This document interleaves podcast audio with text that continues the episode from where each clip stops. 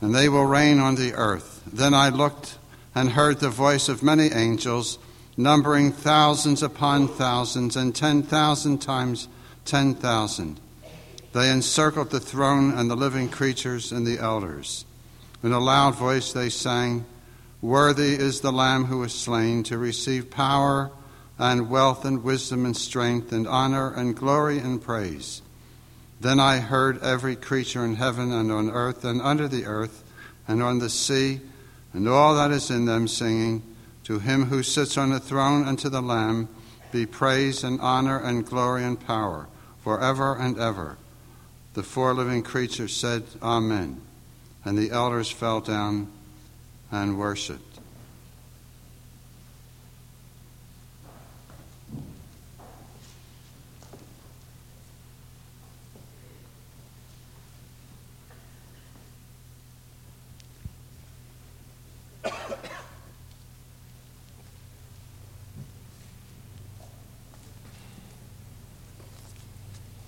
Now, we have a glorious theme to consider tonight this theme of the covenant and the cross. The covenant and the cross. Let us pray. Our gracious God and Heavenly Father, we thank you that towering over the wrecks of time is the cross of Christ in which we glory. We ask, O Lord, that we may consider the smallness that we are in comparison with the giganticness of the cross of our Lord Jesus Christ. Help us to see it as the center, the focus of all time and of all eternity. And help us with the saints of old and the angels innumerable to join in singing, Worthy is the Lamb that was slain. For we ask in Christ's name and to his glory. Amen. All roads lead to Rome, right? Wrong. It's obvious that all roads do not lead to Rome. It may be that the roads of certain terrorists may lead to Rome in order to accentuate their efforts to frighten the world and to make their point. But we know that at least 2,000 years ago, the myth was exploded that all roads do not lead to Rome. Contrary to that fact, all roads lead to the cross of our Lord Jesus Christ. All the roads of time and all the roads of history, all the avenues of man's success and failure in the world lead to the cross of our Lord Jesus Christ. The word cross is related to the word crux. It is related to the word crisis. It is related to the word critical. The cross is the center of all things, past, present, and future. Now, to understand the cross in all its fullness, you must see the cross from the perspective of the covenant. The covenant illuminates the cross, the covenant magnifies the cross. The covenant makes it possible to see something of the majesty and the might of the cross of our Lord Jesus Christ. Now, in series, in this series to this point, we have been considering the covenants of our God and seen them in particular up to the point of the establishment of the covenant of creation. Now, this evening, we're going to look at where we have come to this point in our study of the covenants by consider them, considering them and those topics particularly as they relate to the cross of our Lord Jesus Christ. Now, you remember that, shall I be a little modest and say, semi inspired diagram that, whoops, that clarifies everything for us? It's not exactly inspired, it was a little heavenly there, you notice, but now let's get it down to earth a little bit. The covenantal structure of Scripture. Now, what do we have when we talk about the covenantal structure of Scripture? We have the very order by which God has unfolded history before us and made clear to us His purposes as they were established from the creation of the world. Now, if you break down this covenantal structure of Scripture, you begin with the covenant of creation. And in the covenant of creation, even, you can begin to see the cross of our Lord Jesus Christ. For the very nature as of the covenant as we have found it in Scripture is that a covenant is a bond in blood, a bond of life and death that is sovereignly administered. A covenant may be defined as a bond of life and death that is sovereignly administered. And right in the middle of that covenant definition is the cross of our Lord Jesus Christ.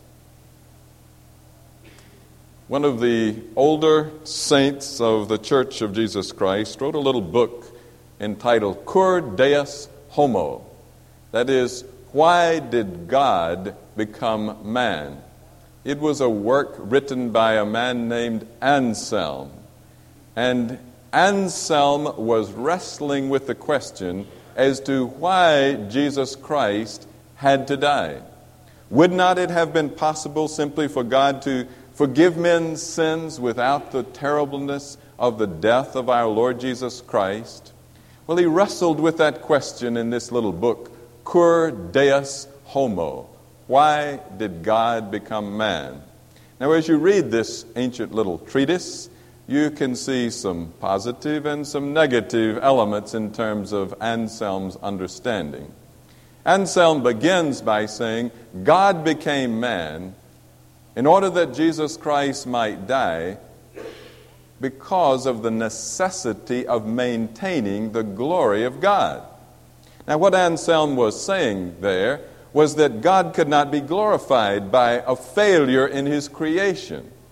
He could not glorif- be glorified if man remained in a fallen condition.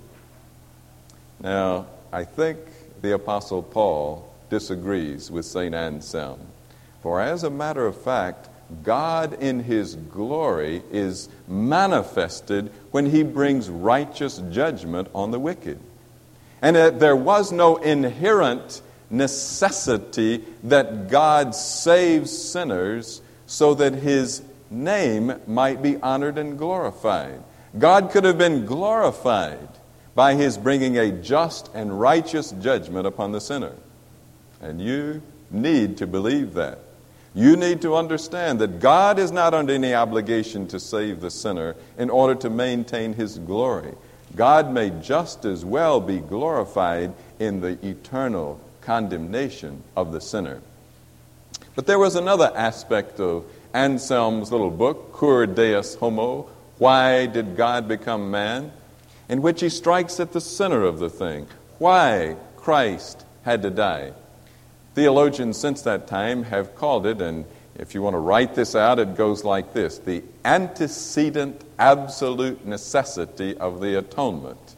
Now, that's worth the price of admission for the evening, right there, isn't it? Just the phrase, it's so impressive the antecedent absolute necessity of the atonement. Well, let's break it down. It's really not that hard to understand. Antecedent, that's something that goes before. In other words, something went before the absolute necessity of the death of our Lord Jesus Christ. And what is that antecedent that went before the necessity of the death of our Lord Jesus Christ? Well, it was the determination of God to save sinful men. Once God committed himself to save sinful men, there was only one way. Even for God, there was only one way. And that was for his Son, the Lord Jesus Christ, to die in the place of sinners. There was no other way open, even for God, if he was to be just and the justifier of the ungodly, he had to sacrifice his own son. What is it that God cannot do? The scripture tells you God cannot lie. God cannot lie. God cannot go contrary to his own nature.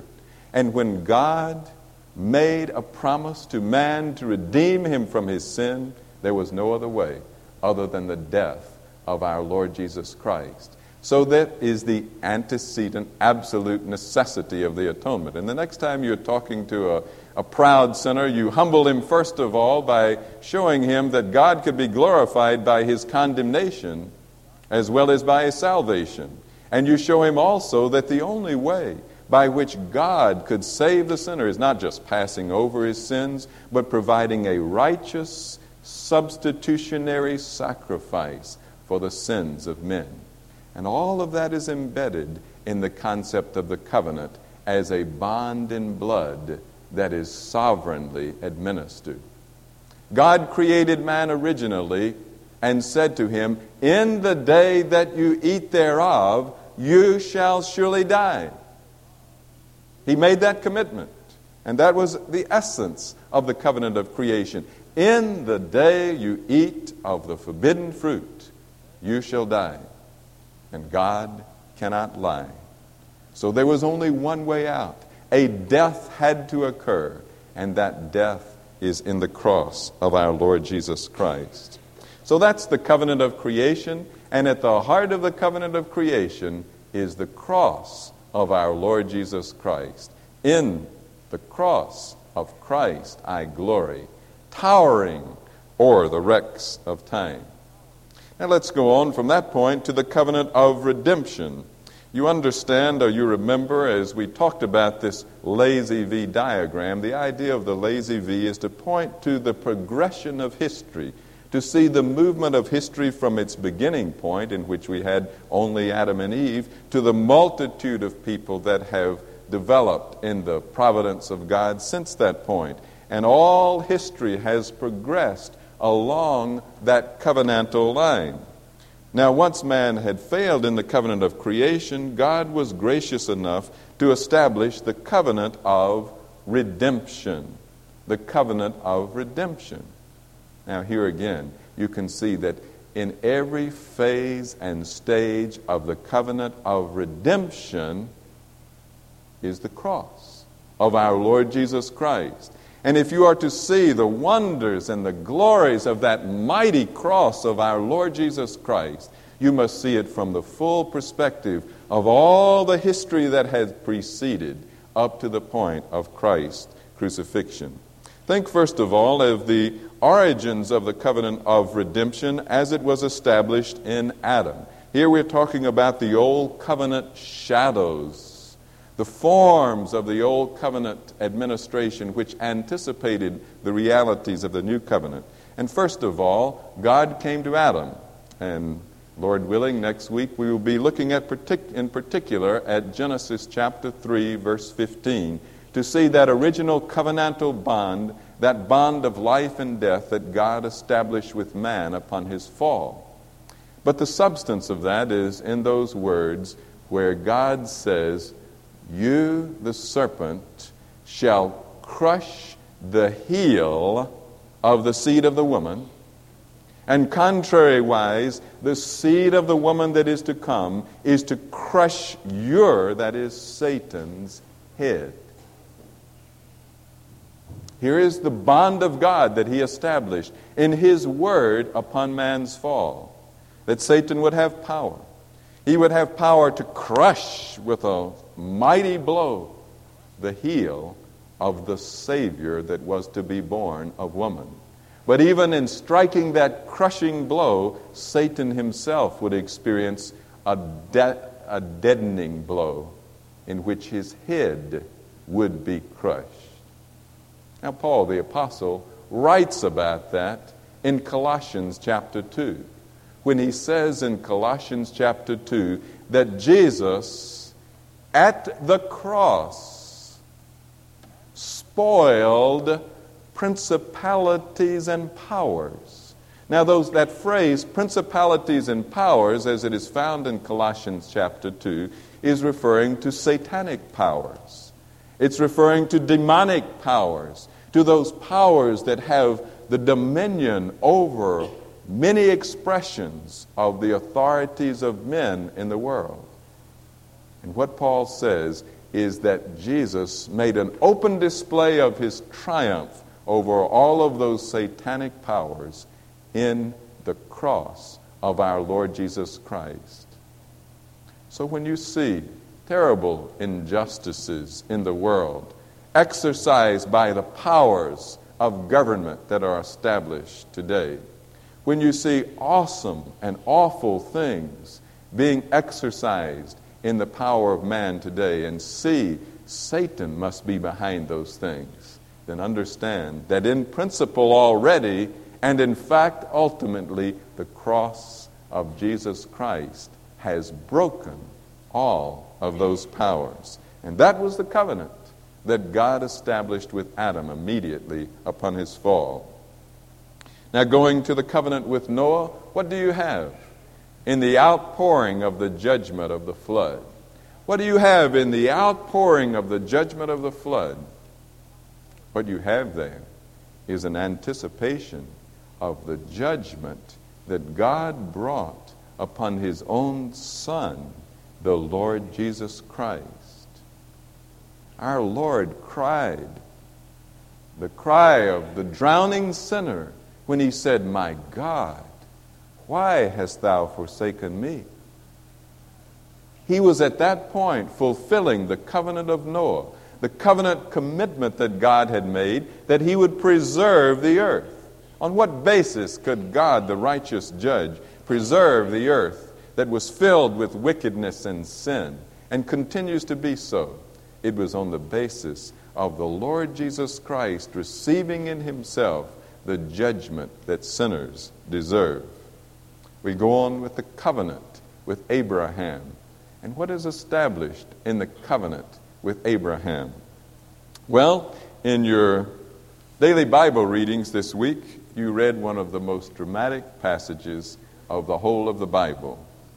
What is that dramatic passage? Well, it's Genesis chapter 22.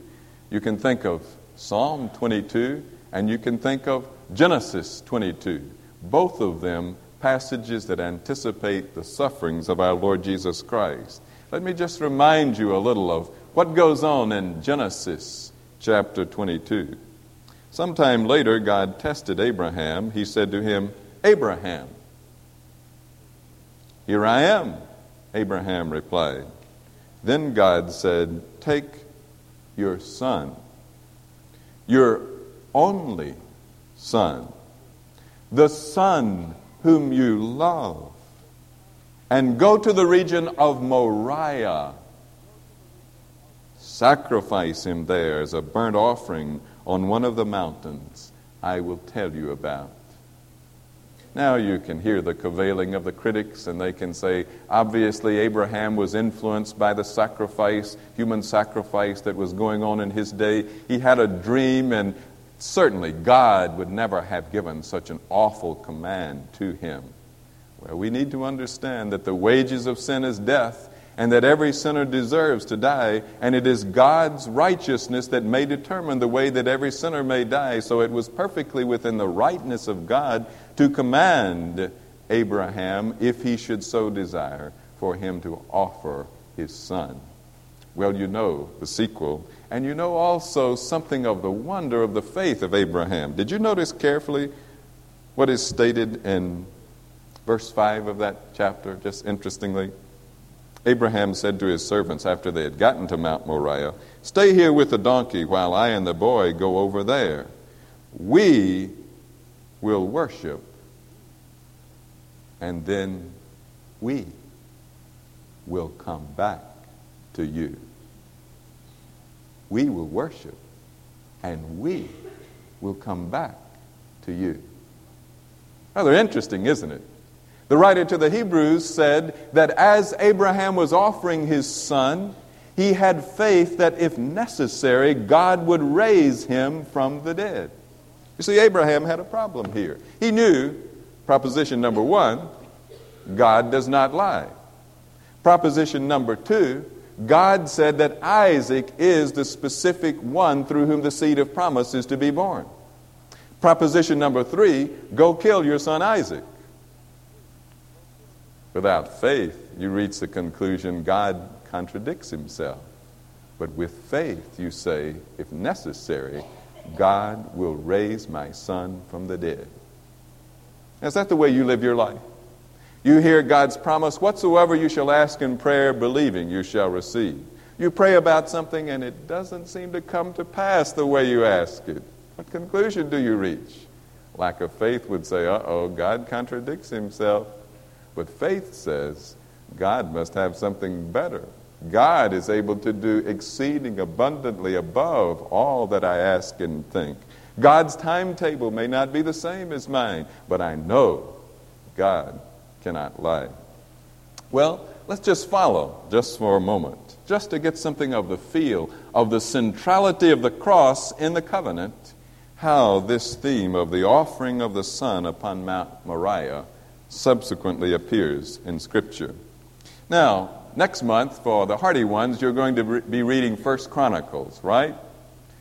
You have been looking forward to that little side assignment, to reading First Chronicles. Now, as you read First Chronicles, persist at least until you get to chapter 21, for there is an amazing chapter. David, in First Chronicles 21, sees the angel of the Lord with his sword drawn over Jerusalem. And that sword is a sword of judgment in which judgment is being brought upon the city of Jerusalem because of its sin. Abraham is frozen there. But he determines that he must make an offering, he must make a sacrifice to God. And he goes to a man named Arona or Araunah. And he goes to Araunah the Jebusite and he buys a plot of ground for him. Araunah, who also sees that angel with a sword hanging over Jerusalem, says, Oh, quick, take my land, take my cattle, take whatever you like, and make an offering, David, if that will appease the Lord in his wrath. And David says, Far be it from me to make an offering that costs me nothing. Take note. Far be it from me to make an offering that costs me nothing to my God. I will pay you for this land, and I will bring, pay you for my own sacrifices, which he does.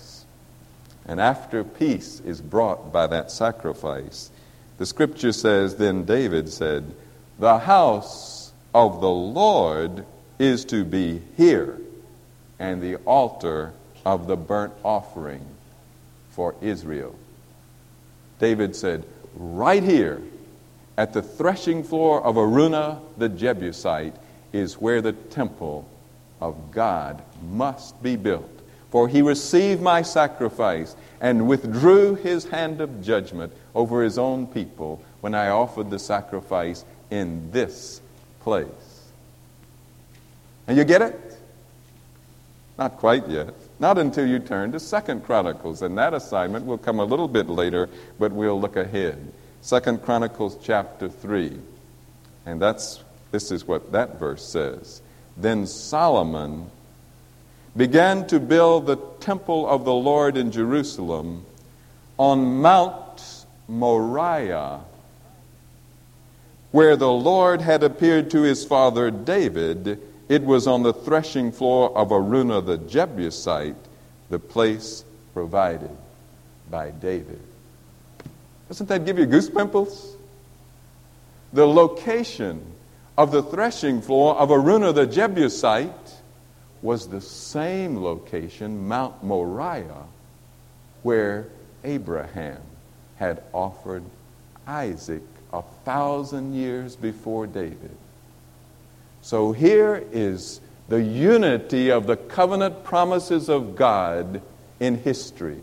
It begins when Abraham journeys for three days to a mountain called Moriah and offers his son, his only son, the son whom he loves. That is the place where King David offers a sacrifice at that same Mount Moriah. That is the place where Solomon builds his great temple. And for a thousand years, the sacrifices of the Jewish people are offered on Mount Moriah.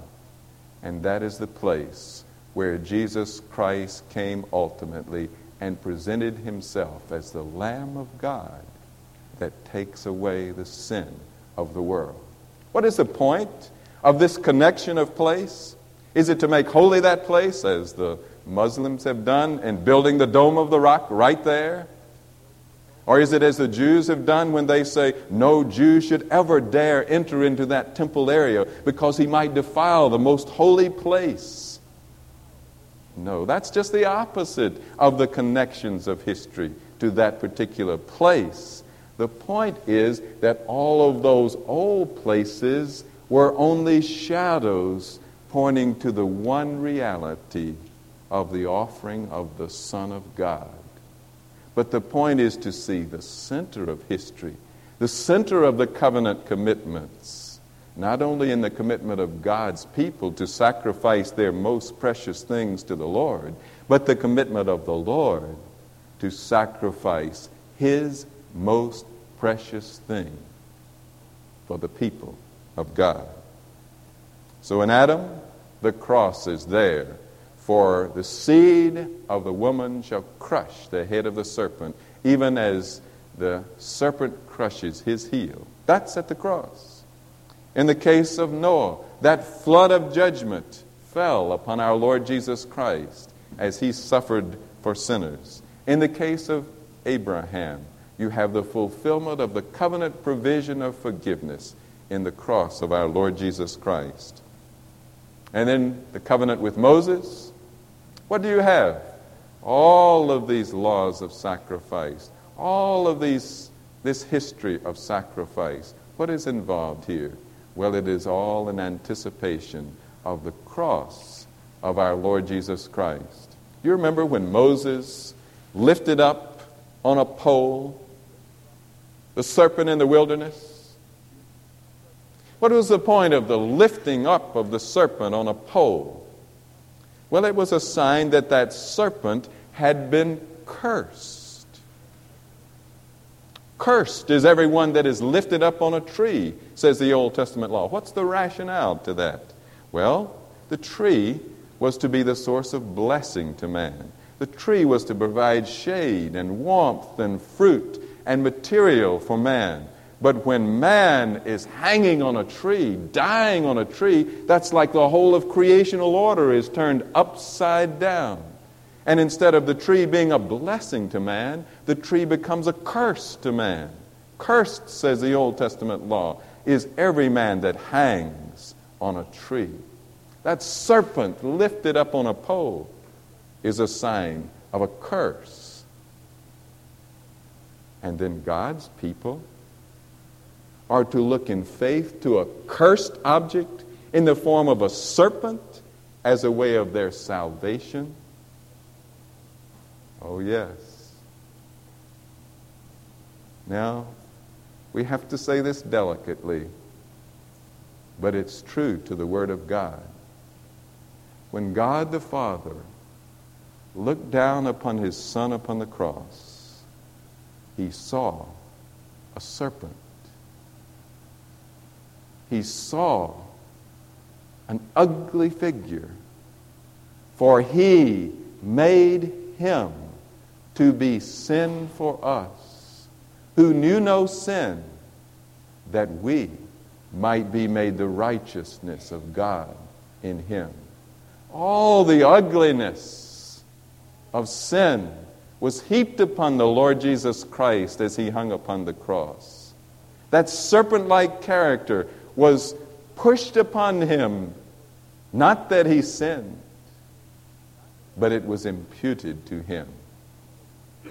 And as you look to that cursed one hanging upon a tree, all of your curses are removed and you are healed, even as Israel was healed in the wilderness.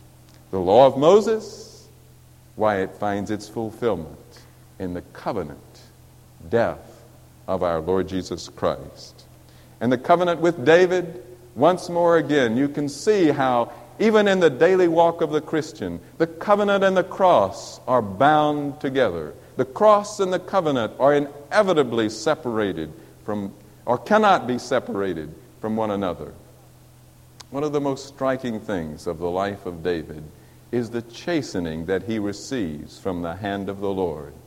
You remember when God entered into covenant with David, he says, If you and your sons walk after my commandments, then I will bless them. But if they disobey, then I will chasten them with the rod of men and with the stripes of men. And here is David, the man after God's own heart, and what does he do? He sins, an awful sin. He commits adultery and murder. Finally, after a year of hardening his heart against the conviction of the Holy Spirit, he is confronted with Nathan the prophet Thou art the man.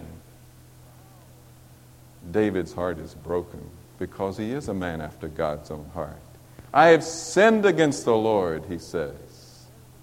And Nathan responds, The Lord has forgiven your sin. What a relief.